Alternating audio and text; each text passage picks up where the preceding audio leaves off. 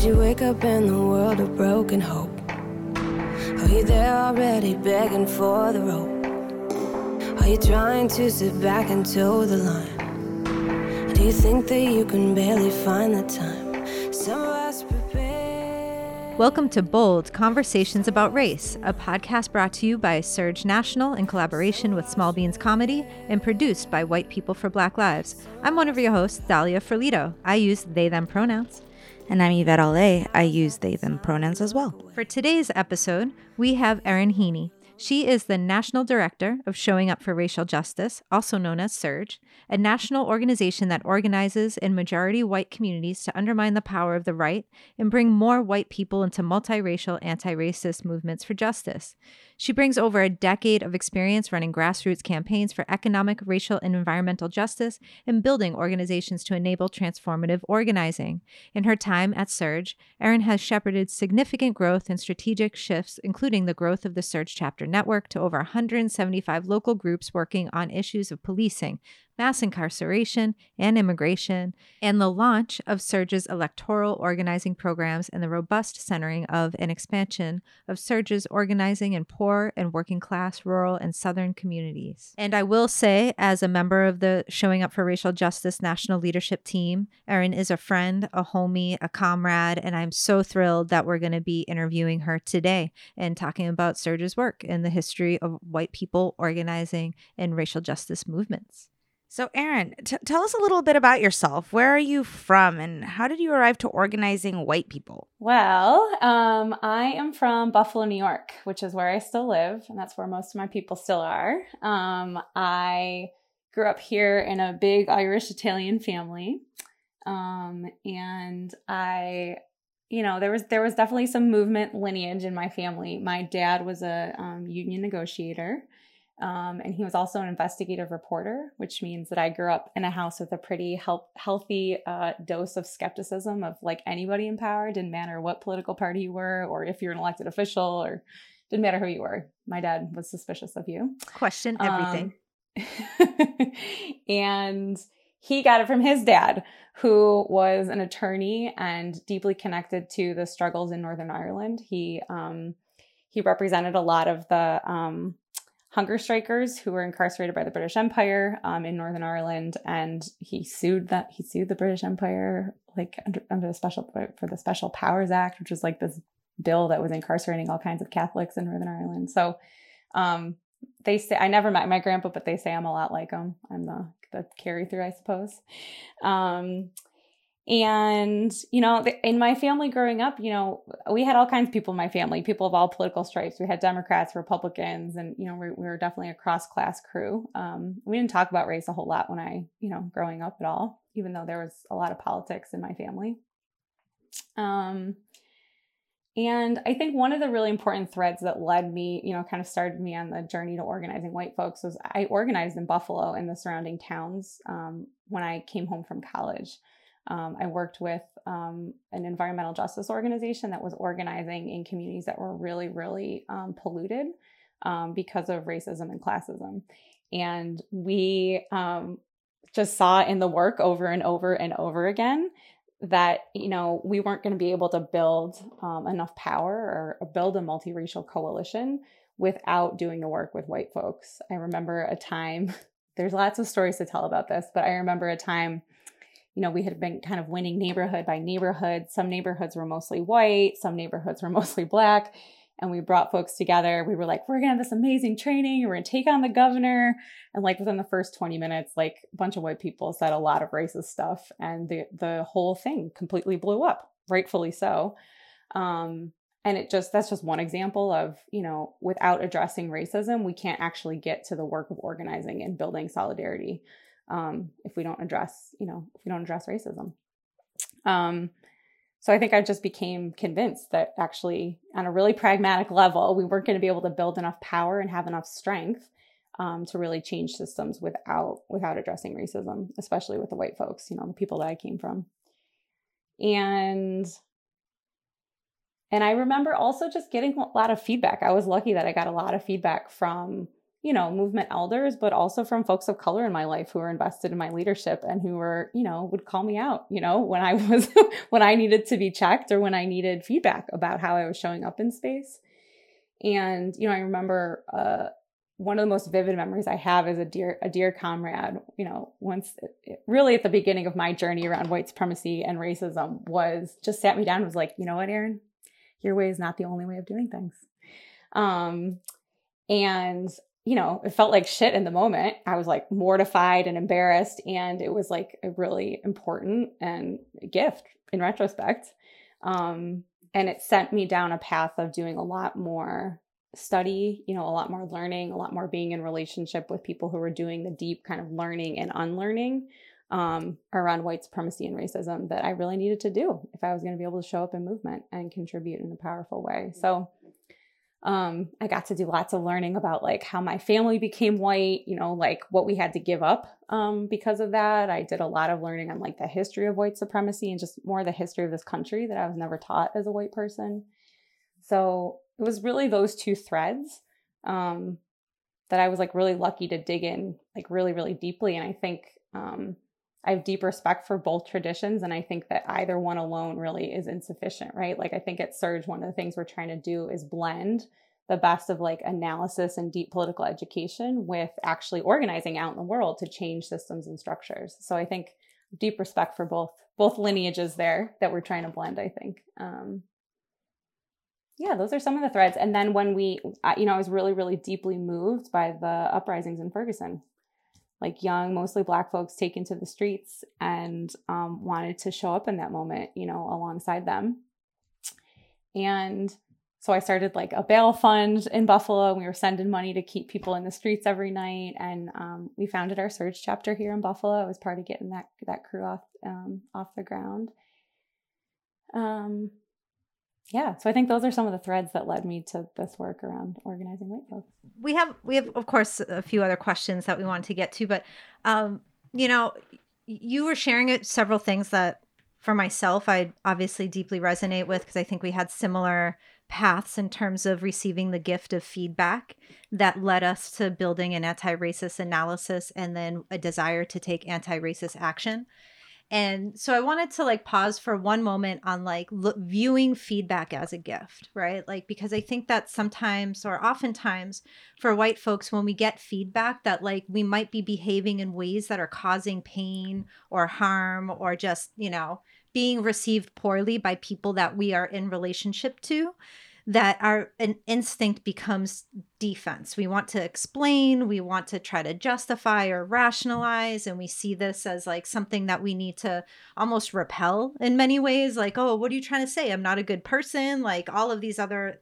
these these rationales why we push against receiving feedback, and then you know to just like reframe to say like actually somebody is like going out of their way and and causing themselves great discomfort in many levels by giving us feedback about how we are behaving in ways that are not congruent with how we see ourselves or think of ourselves. And so therefore it's giving us the opportunity to course correct. And so for white folks who might be listening, like, you know, I, I just want to stress the importance of like thinking about feedback as a gift and it gives us an opportunity to do something different, to be something different, and to show up in different ways.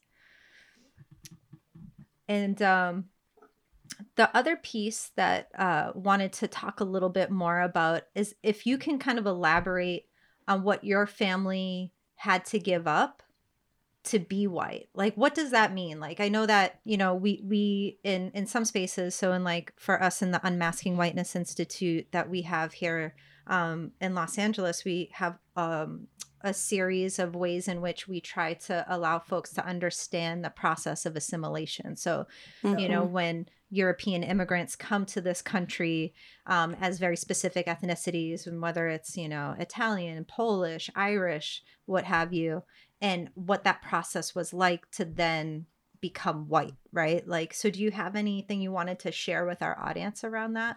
For sure. I mean, I, I think I mean, just on a very practical level, like we had to give up our name. We gave up our names. Like my my my Italian family, there was a story that my grandpa assimilated and he gave up the name uh, so he he changed his name to Mardino. Um, so it's, it's really interesting. So the Italian side of my family very intentionally assimilated, and then the Irish side of my family, like in my parents' home, there is a there is a um, there's like a framed thing that says your name is Irish, your name is Heaney, your name is Irish. Don't you ever forget it. Basically, it's it's much more eloquent than that. But um, so we had to give up our name.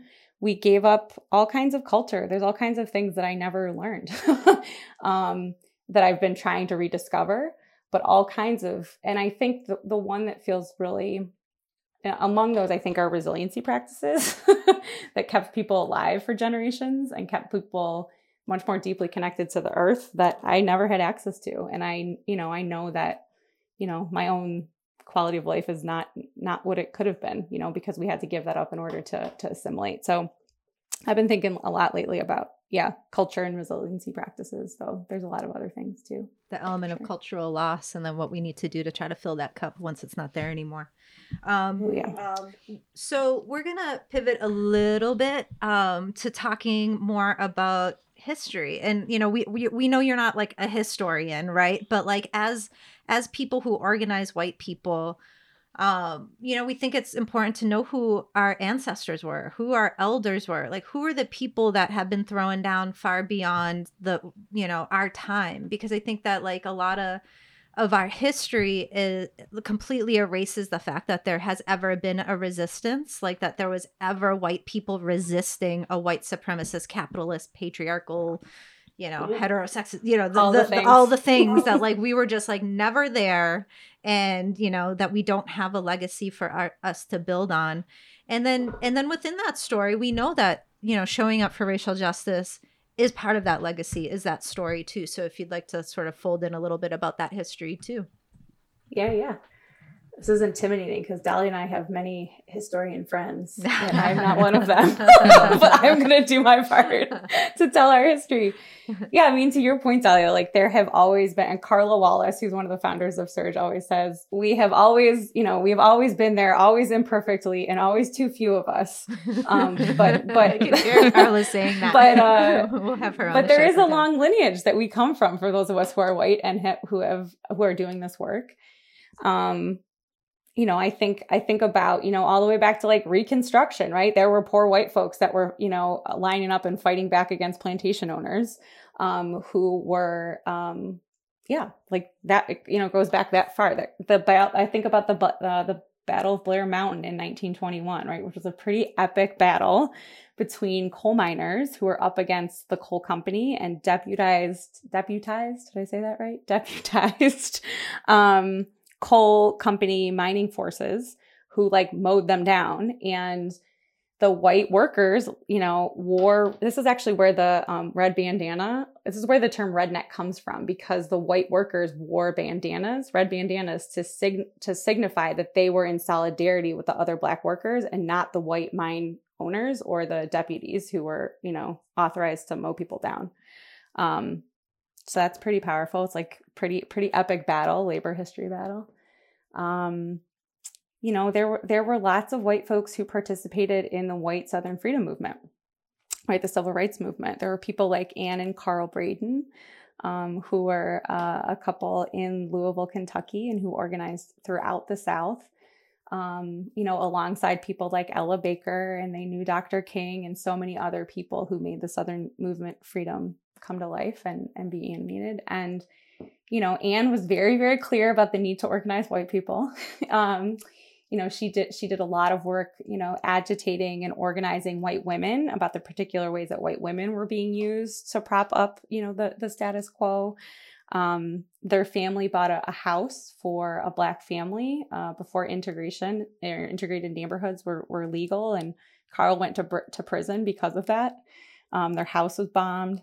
Um, so they were pretty pretty powerful ancestors that we have to look back on, I, I think. Um, and we have some direct lineages at SURJ to Anne. Um, I think about people like Mickey Schwerner, um, who was murdered by the Klan, who was a Southern freedom rider, um, who came down to register voters in the Deep South um, and was murdered alongside other comrades these are people, these are white folks who took real risk, right? At SURJ, we talk a lot about like being accountable through action. And these are people who really put their bodies on the lines like over and over and over again.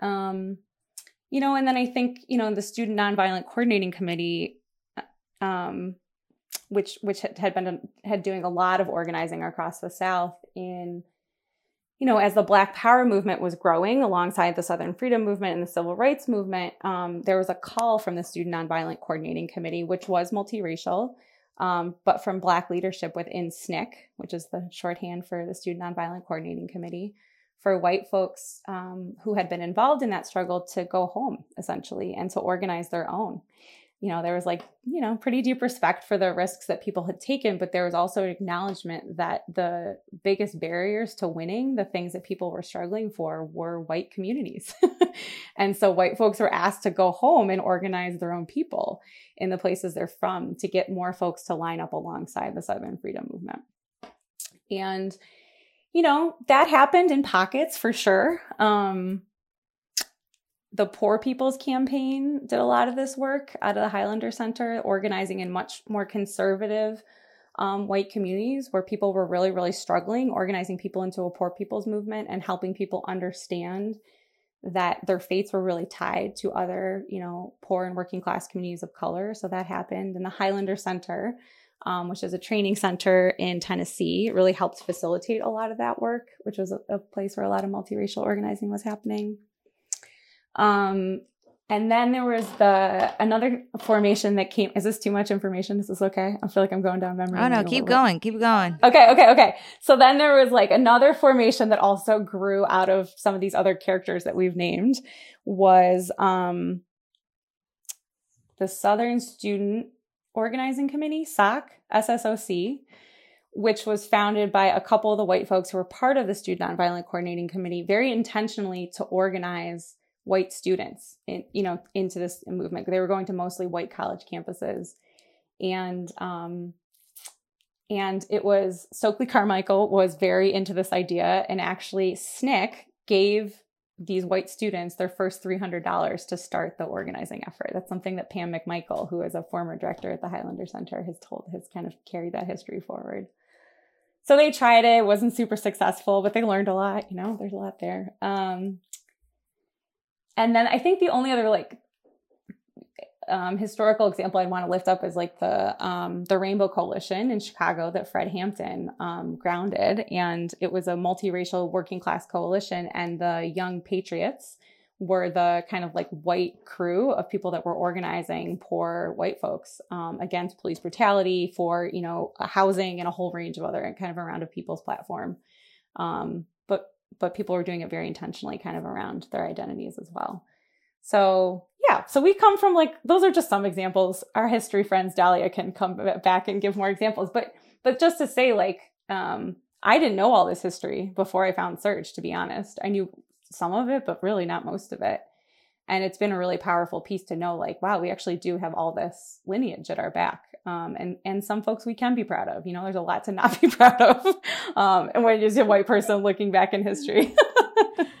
but I think the the important thing for well, there's a couple things that I think about that I think one thing was Ibram X Kendi mentioned was just like this notion that like you know a lot of people talk about racism like you know the historical racism that we think about like oh that those were just the signs of the times. Those were the times. Everybody was racist. Everybody you know? And it's like no that actually was not ever the case. Like th- there was never a time in which everybody just went along with it. There was always a resistance and that resistance came from so many places including white folks yeah, I mean, hearing the history is super f- powerful, especially to our white listeners that are engaging in anti-racist work for the first time. You know, coming out of the uprisings, there was a lot of folks that were being exposed to anti-racist work for the first time with the uprisings. And so, you know, note to white folks like you're not the first and you're not alone, right? Mm-hmm. Um, there there's deep legacy of resistance that um, you can be proud of.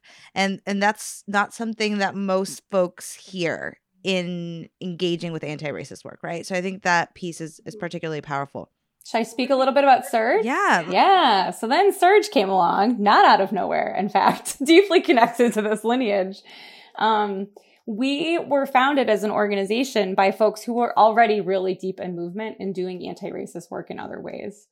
Um, and there was um, really intense backlash, as as I hope most folks know, to the um, election of the first Black president, Barack Obama.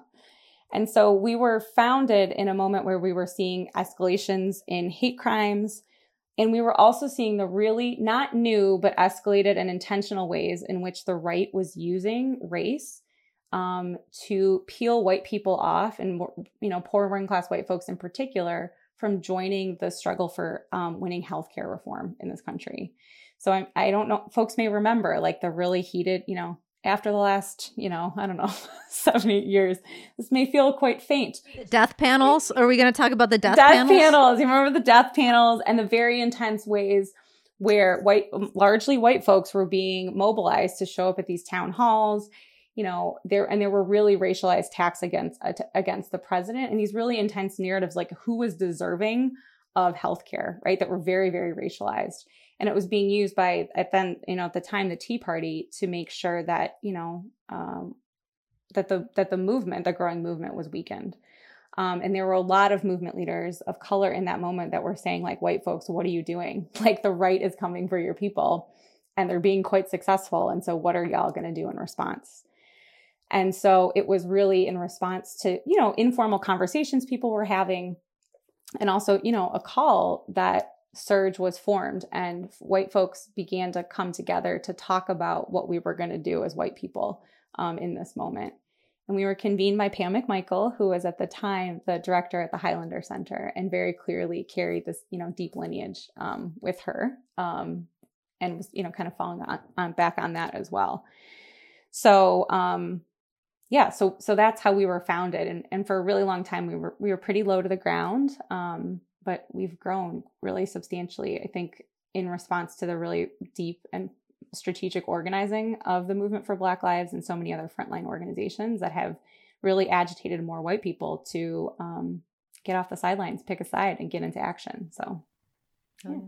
So, thank you for giving us that background on SURJ. I'm curious to hear more about SURJ's values. Like, you all show up so well um, we've had the pleasure of organizing with White People for Black Lives, which is a SURJ chapter here in LA. Um, and by we, I mean Justice LA and so many uh, different organizations that are led by directly impacted folks, uh, Black, Brown, Indigenous, queer, trans folks. Um, and so I'm, I'm curious, what are the values that that drive the way that you all show up? Yeah, so we've got a bunch of values at SURJ. Someone made a song about them once. Oh, maybe we can get it. Oh, Dolly, you don't know that? I was going to make you try to sing with me, maybe. Um, so yeah, so I think we've tried over the years articulated a handful of values that really ground our work and um, it feels important to say that like comes out of the work. It's not like some abstract conversation we had. It's really been from like a process of uh, like a practice of being in the work, reflecting, and then trying to articulate like what we were learning. Um, there's so many of them. So let me see if I can remember all of them. Dolly might have checked you in. I mean, I think the first I already mentioned, I think earlier in our conversation, which is accountability through action.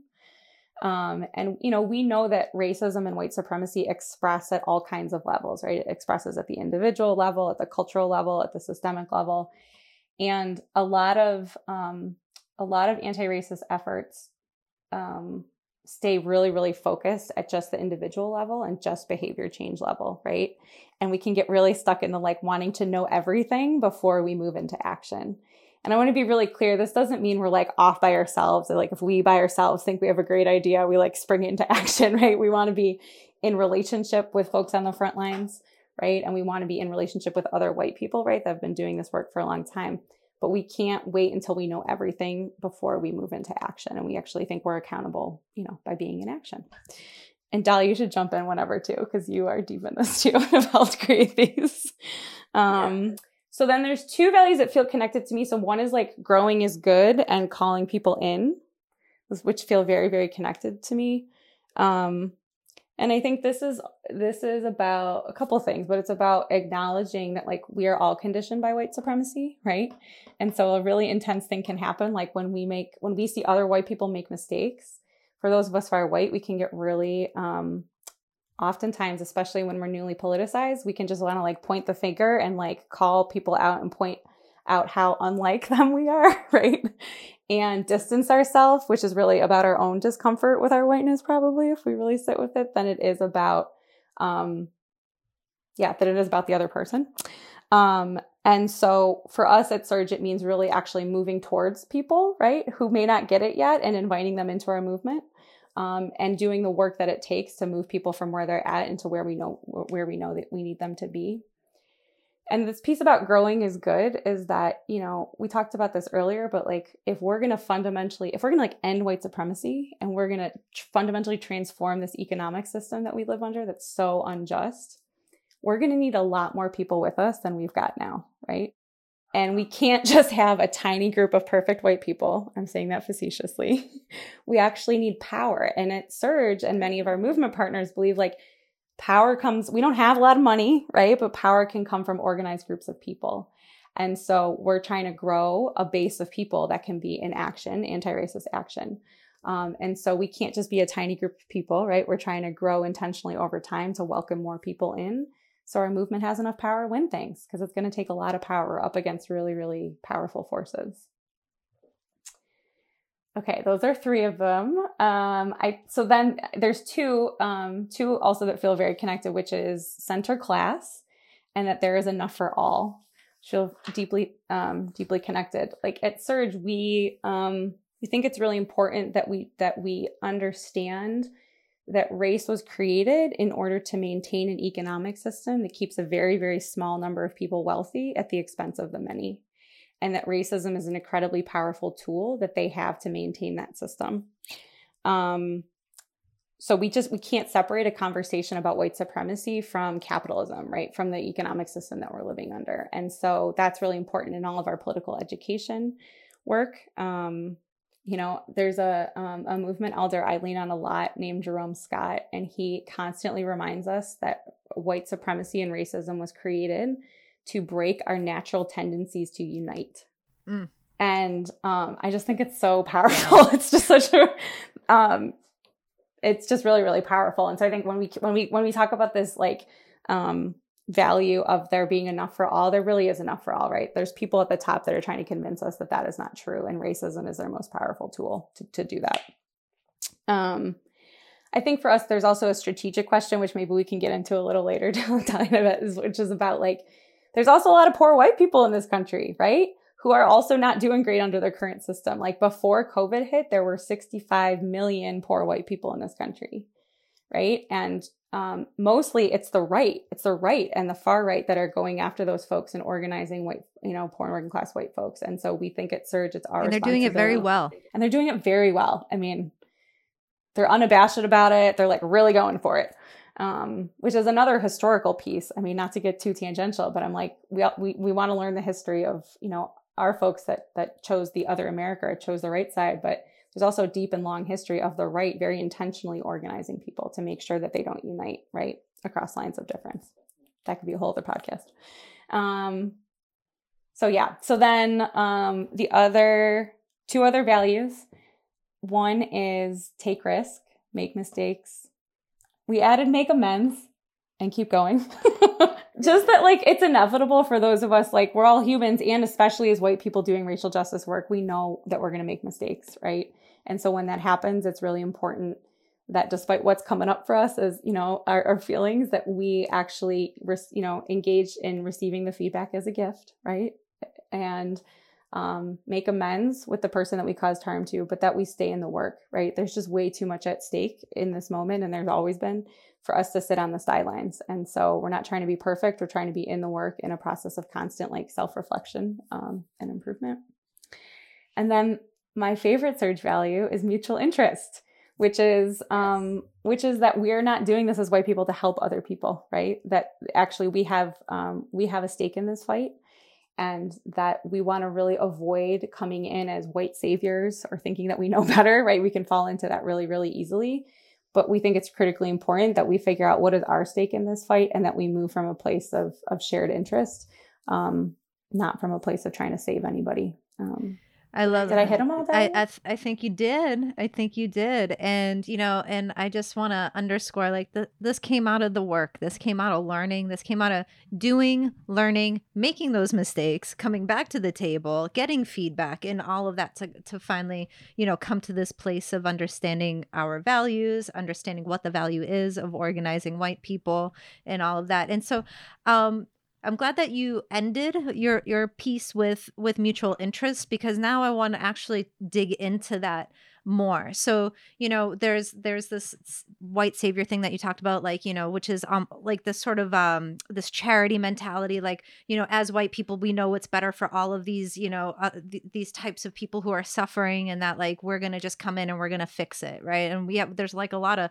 a media around that. There's there's a lot of movies that center, you know, the teacher that goes into this underfunded school and da da da da da and like all of those kinds of things that constantly like um get pushed into our faces of like this is what you do to help people. And uh, there's certainly lots of government programs that you know that cater to that like the americorps and like all of those kinds of things. And and so but when we talk about mutual interests, we're talking about the fact that like white folks actually have something to gain by working in multiracial coalition for collective liberation. And so can you break down a little bit like what are what's the material gains? Like how can we feel the types of ways that we would actually benefit from uh from engaging in racial justice work?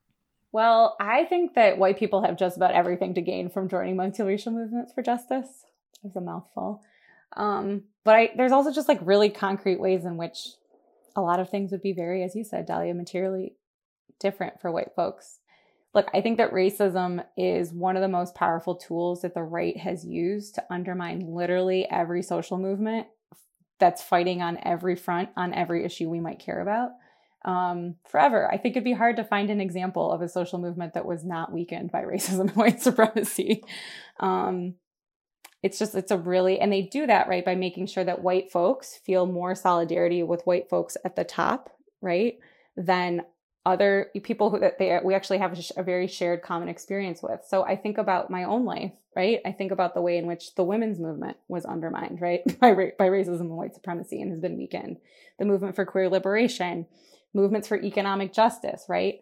Every single time white folks get can get picked off um, and and it undermines um, in really material ways. We wouldn't be able to win way more things for everybody um, if white folks hadn't been used um, basically as a tool by those at the top to undermine those those movements for justice.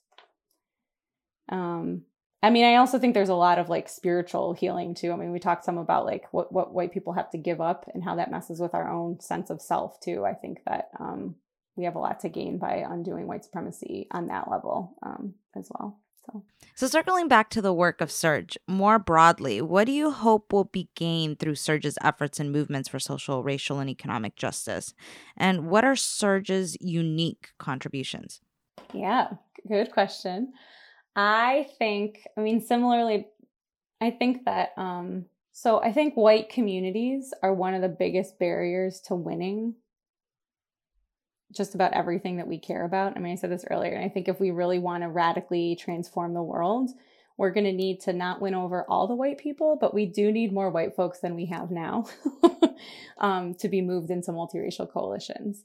And I, you know, I think our unique contribution is like moving people into those fights at scale and in ways that are accountable to those folks on the front lines, right? I think, you know, I talked about earlier really like wanting to bring these two organizing traditions together, right? One that brings like a deep respect for history and deep political education and self interrogation with the base building work, right? That's actually about transforming systems and structures. And so my my hope at SURJ is that like we're we're moving, you know, soon millions. You know we're we're moving hundreds of thousands of white folks now into accountable action. And my dream is that we'll be moving millions and millions of white people in communities that are really important to breaking the power of the right and to winning the really liberatory agenda that's been set by those most at the front you know most impacted and really on the front lines of fights against racial capitalism and white supremacy. And um you know, I think our unique contribution, I think there's a lot of really amazing groups that do deep political education, and oftentimes that's not matched with action. and I think one of the things I love about SURJ is that we're doing both, right? imperfectly, but I, I think it's really important that we're we're trying to do both things at the same time.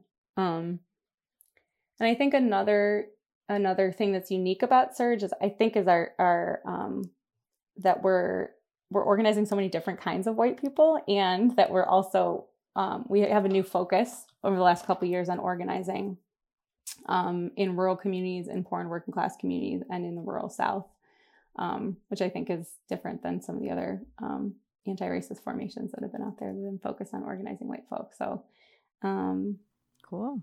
And and so we're gonna build a little bit off of that mention of the South. So.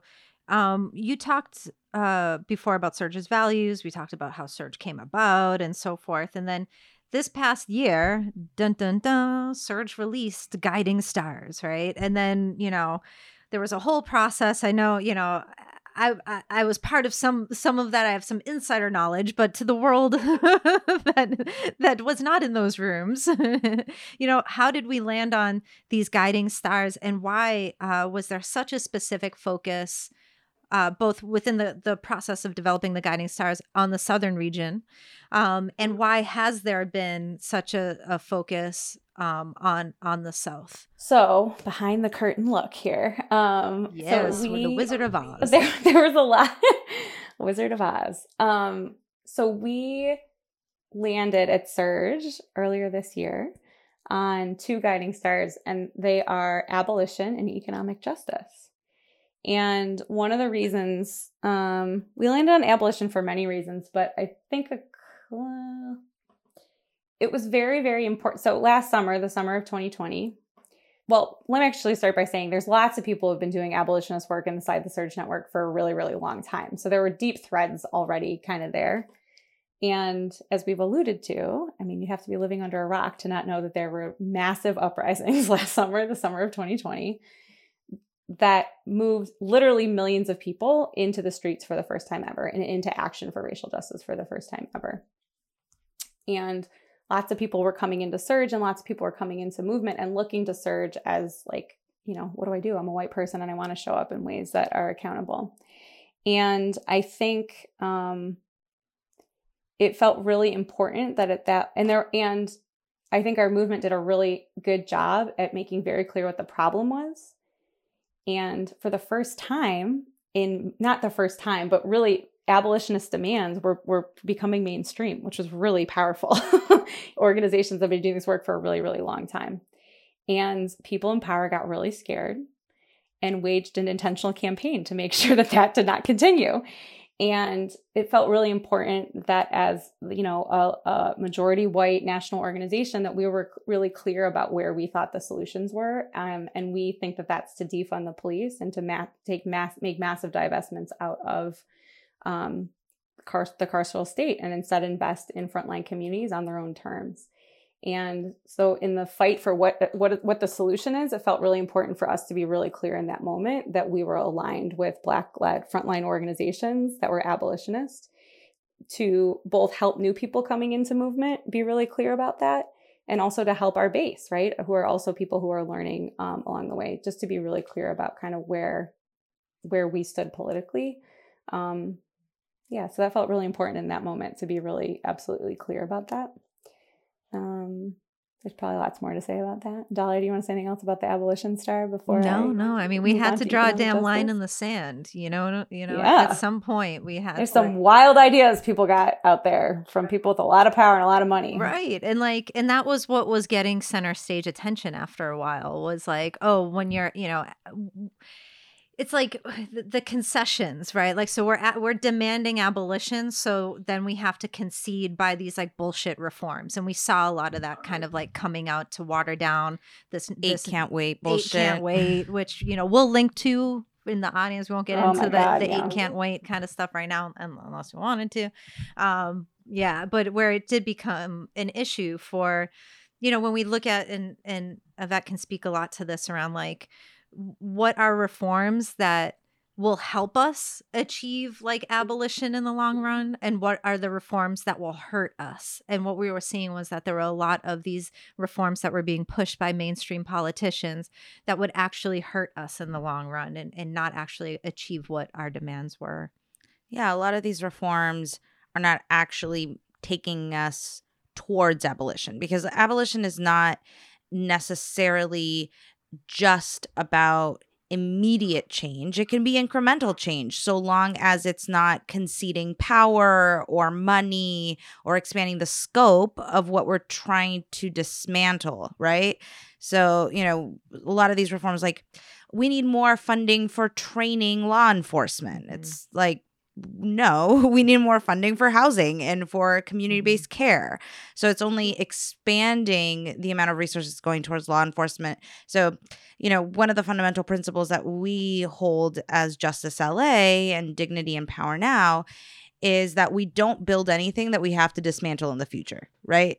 And so it's it's really important to support incremental change that gets us to where we want to be so long as it's not actually you know one step forward two steps back and in the case of some of these reforms that were presented like eight can't wait it was it wasn't a step forward it was a mm-hmm. million steps back mm-hmm.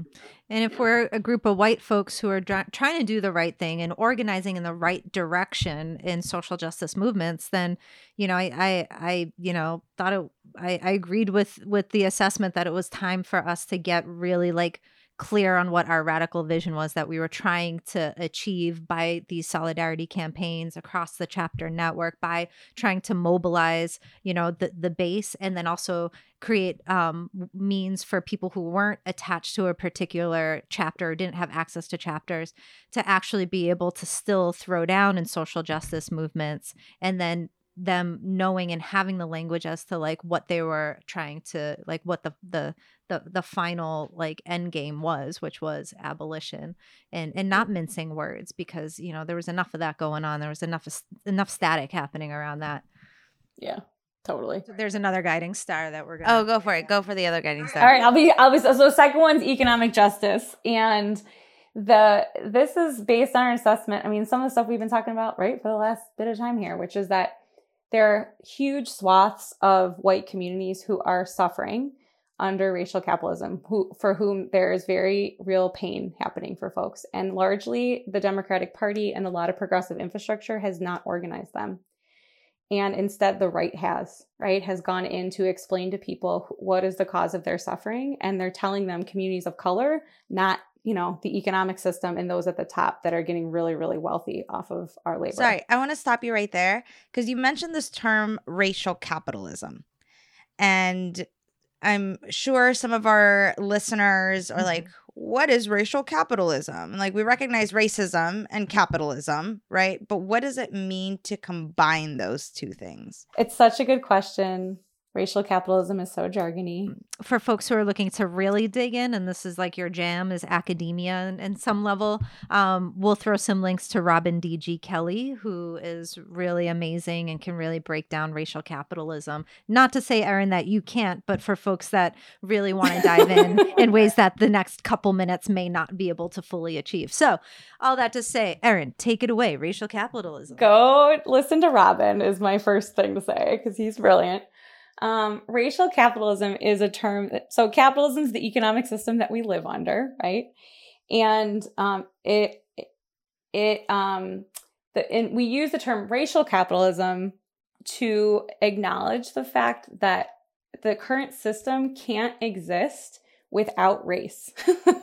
There's no way for us to think about the economic system that we live under um, without understanding that racism, race and racism and white supremacy is baked into it. So sometimes we think about, um, or we hear like that there are disproportionate out- outcomes in our economy, right? Like, um, people of color have, you know, th- people talk a lot about the racial wealth gap, which is a very real thing. Um, and sometimes when we only talk about the outcomes of racial capitalism, on different um, communities, then we we kind of lose the point that race is baked into the entire economic structure, and it's something that we actually have to contend with in our strategies for organizing. Um, I'm not sure how great that was in a description at a 101. No, that's great. But it, it can't, we can't just think about the outcomes. We have to think about how race is used to maintain the system. Because when we understand that, then we're able to design organizing interventions that can actually help more white people build solidarity with communities of color, which actually is going to be the thing that I think is the most transformative move um, for our movement. So, no, no, that's super helpful. And, you know, just for some context, every single capitalist system has depended upon subjugation of a specific group of people in order to extract labor. There there is no exception, right? And so when when you're talking about, you know, race being a a component that's baked into our capitalist system, it's it's really part of the rationale for subjugating and extracting from uh, marginalized communities and in order to build capital, right? Like those are the fundamental building blocks of an extractive economic system known as capitalism. Yes. Fucking A. Okay. So, um, Love it. I hope everybody's really enjoying this conversation as much as I am. And we are, we have like, we're just gonna round out uh, right before we we end just a little bit more conversation about the South, like you know why you know because in the earlier days of my involvement in SURJ back in 2014, um, there wasn't as there wasn't the like their strategic decision to excuse me the strategic decision to focus on the south as much like the it wasn't it wasn't like um something that i recall hearing and it was definitely part of the evolution of organizing and and and being in movement and hearing feedback and so forth and then really making a strategic choice of where resources were going to go and that was in the south. And so can you talk a little bit more about the the, the why behind that the the um, outcomes of that so far and any sort of success stories or any anything that you wanted to share um, especially because a lot of people, I think, um, and myself, like, you know, growing up in Massachusetts, growing up in New England, we have this idea of what we think constitutes the South. And it's just not that, right? Like, it's pretty radical. And there's a huge, you know, tradition of resistance. Um, and so, you know, can you talk a little bit about why SURJ chose uh, to throw down both within the guiding stars and the evolution of that over time? Well, I'll pick up where you left off, which is just that like there is a really deeply there is deep movement in the South and a deep organizing tradition. Like we, I got to interview Angela Davis once, and she was like, "All the most badass white anti-racists come out of the South, right?" And it's because, uh, yeah. And so I'm like, take that with a lot of respect. There's just a deep, deep history of resilience and organizing under really repressive conditions that a lot of us who have not organized in the region like don't know and don't understand. Um, and it's yeah folks are brilliant. So the long lineage there i just want to start start there. Um, look i I, I think the the right in this country from the founding of the country has known that their ability to control the country comes from their ability to control the south. And more specifically from uh, in their capacity to make sure that poor and working class white people do not build multiracial solidarity with other working class communities of color. So, just on a very pragmatic level, the South, like if we cannot defeat the Republican Party and far right forces in the South, we don't think we're going to be able to beat them at nationally. The Du Bois quote, as goes the South, so goes the nation. Like we share that assessment. And so while SURJ organizes nationally, we think it's a really strategic role for really important place to be organizing um, white people.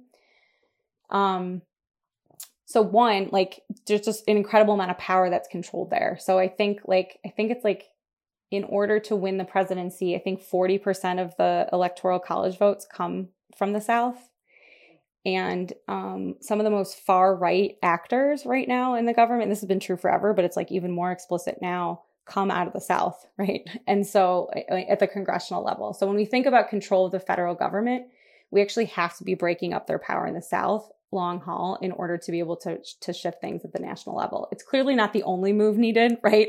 But we think it's a really really important one.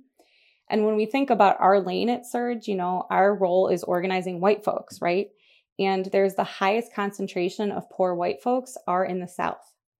Um, these are the folks who are most suffering economically under racial capitalism.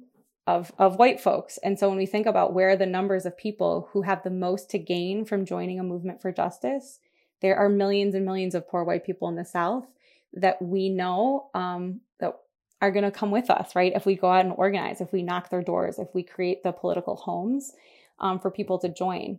Um, because we know that the right is. The right is door knocking. The right has developed this very sophisticated communications infrastructure and has targeted rural southern communities. And so as we as we begin to chip away in those communities and create different alternative homes and help people understand a different way to make meaning um, of what's happening to them in different ways, we're actually undercutting um, the power of the right. And this is really, really long haul work, but we think it's really important um, if we're going to be able to really defeat the far right in this country um, and and create space, more space, you know, for a liberatory vision to to flourish and to be won um, by our comrades and partners. So if we have time, I could tell a quick story. Yes, yes, yes we'd love to hear yeah, some, yeah. Okay, some stories, so, success um, stories, examples. Yeah, give it. Yeah. So um, one of our dear comrades in um, in rural Tennessee um, started organizing. So the Klan um, in, in 2017, after Charlottesville, um, happened. Um, there was a white power rally that was planned in um, a town in rural Tennessee. Um, and some folks who had been connected to the SURJ Network loosely um, decided to, to, you know, plan a counter rally. So there was a visible presence that was, you know, um, that was anti Klan. And then they began knocking on people's doors, right? Talking to people um, because the Klan had been doing that. They've been doing lit drops and trying to, you know, recruit people to join them. And so we were like, we're going to do that too. So we started knocking doors and talking to people both about what they thought about the, the presence of the Klan in their community, but also about the issues that were impacting their lives. And we asked people what where were their pain points, what was the the issues that were impacting their lives. And we found after talking to like 500 folks in a, in a very small town, so this is a good chunk of folks in the town, that 94% of people there didn't have safe or affordable housing. That people had all kinds of issues with the landlords, and there was a very small number of landlords that were controlling the town. and, you know, we began to bring people together to make sense of this and to understand, to help a better understand that um, the source of their problems were not their immigrant neighbors, right, or communities of color there, but it was the landlords and it was the city council and it was the state government that wouldn't let them pass, um, uh, you know, affordable housing ordinances because they were they were being blocked at the state level.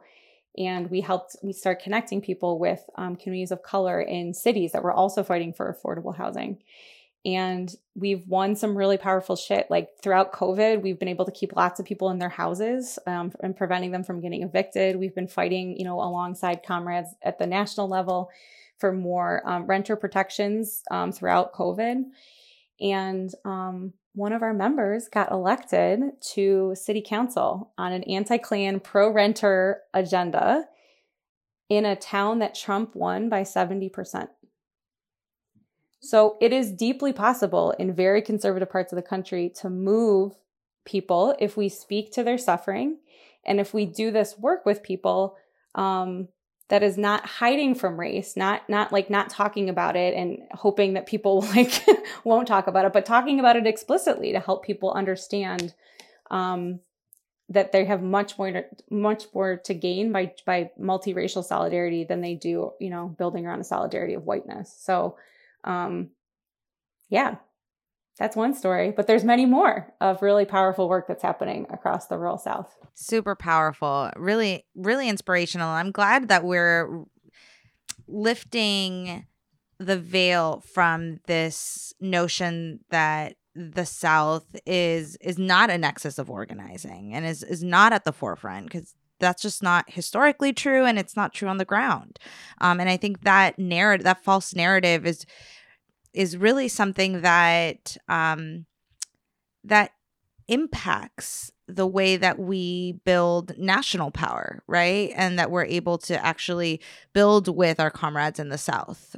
Um, it's it's a really harmful narrative. Like i'm, I'm so glad that you named what we need to do to win um, and that that we need the South and we need to be in solidarity um, and really learning from the the wins and the the really sharp organizing that's happening down there. Um, there's so many great organizations uh, that that are based in the South, like queer organizations, like really radical queer organizations that are doing amazing work. So I'm glad we lifted that up. Yeah, they're so incredibly. I mean, not to not to name the obvious, but I'm like, look at what happened in Georgia. People counted them out for years, and it was largely black women like doing the nuts, you know, the day in, day out, not very glamorous organizing work that's, you know, registering people to vote and then getting people out. And folks counted them out. And look what happened, you know, flipped the entire federal government. Um, you know, which is not a small thing. Insufficient, but a really, really important um, piece of the puzzle. So this is the the part of our podcast where we do a call to action. So if there's anything for our audience to read, listen, watch, or donate to, uh, can you please share? Yeah. The first thing I want you to do is uh, for those of you who are white, I want you all to join SURJ. So if you go to surge.org, you can sign up to become a member and we will put you to work uh, and help you do some of that learning and unlearning. Um, what I'm reading, I got two recs these days. Um, one is the Sum of Us by Heather McGhee. It's a really good it's a really good read on mutual interest. Um, this term that we talked about, helping you know understand how we all have something to gain. Um, and then we talked about Anne Braden, so I got to give the Anne Braden biography, Subversive Southerner. If you haven't done that, shout out on the podcast yet. Um, it's really really powerful um, book about some of the lineage and history we can be proud of and want to grow into. Hell yeah anything to any uh, organization you would suggest donating to? Oh, um, why don't let's lift up our comrades at the New Georgia Project. We were just talking about the South and the really, you know, st- strategic importance of the South. The New Georgia Project did a lot of the work that got us over the over the line in Georgia. Um, folks can always donate to the Highlander Center, who I've mentioned several times throughout this call. Um, they've been, you know, a movement home for so much of that radical work in the South. So, yeah. Awesome. And of course, folks can donate to SURJ as well. So we, you know, we'll shout out a donation to SURJ in addition to comrades. Well, thank you so much for being with us today. It's been super fun, Erin. Thanks for having me, y'all. I'm so excited we just got to have that conversation with Erin. Uh, that was a that was a gem. Thanks for listening, y'all. Find the links to what we talked about today in the show notes, which can be found at patreon.com slash smallbeans. The show is hosted and produced by me, Yvette Ale, and me, Dahlia Ferlita. Produced by Hannah Jers Allen of White People for Black Lives, and produced and edited by Michael Swaim and Abe Epperson of Small Beans Comedy. Theme song by Rachel Cantu. That's a wrap, y'all.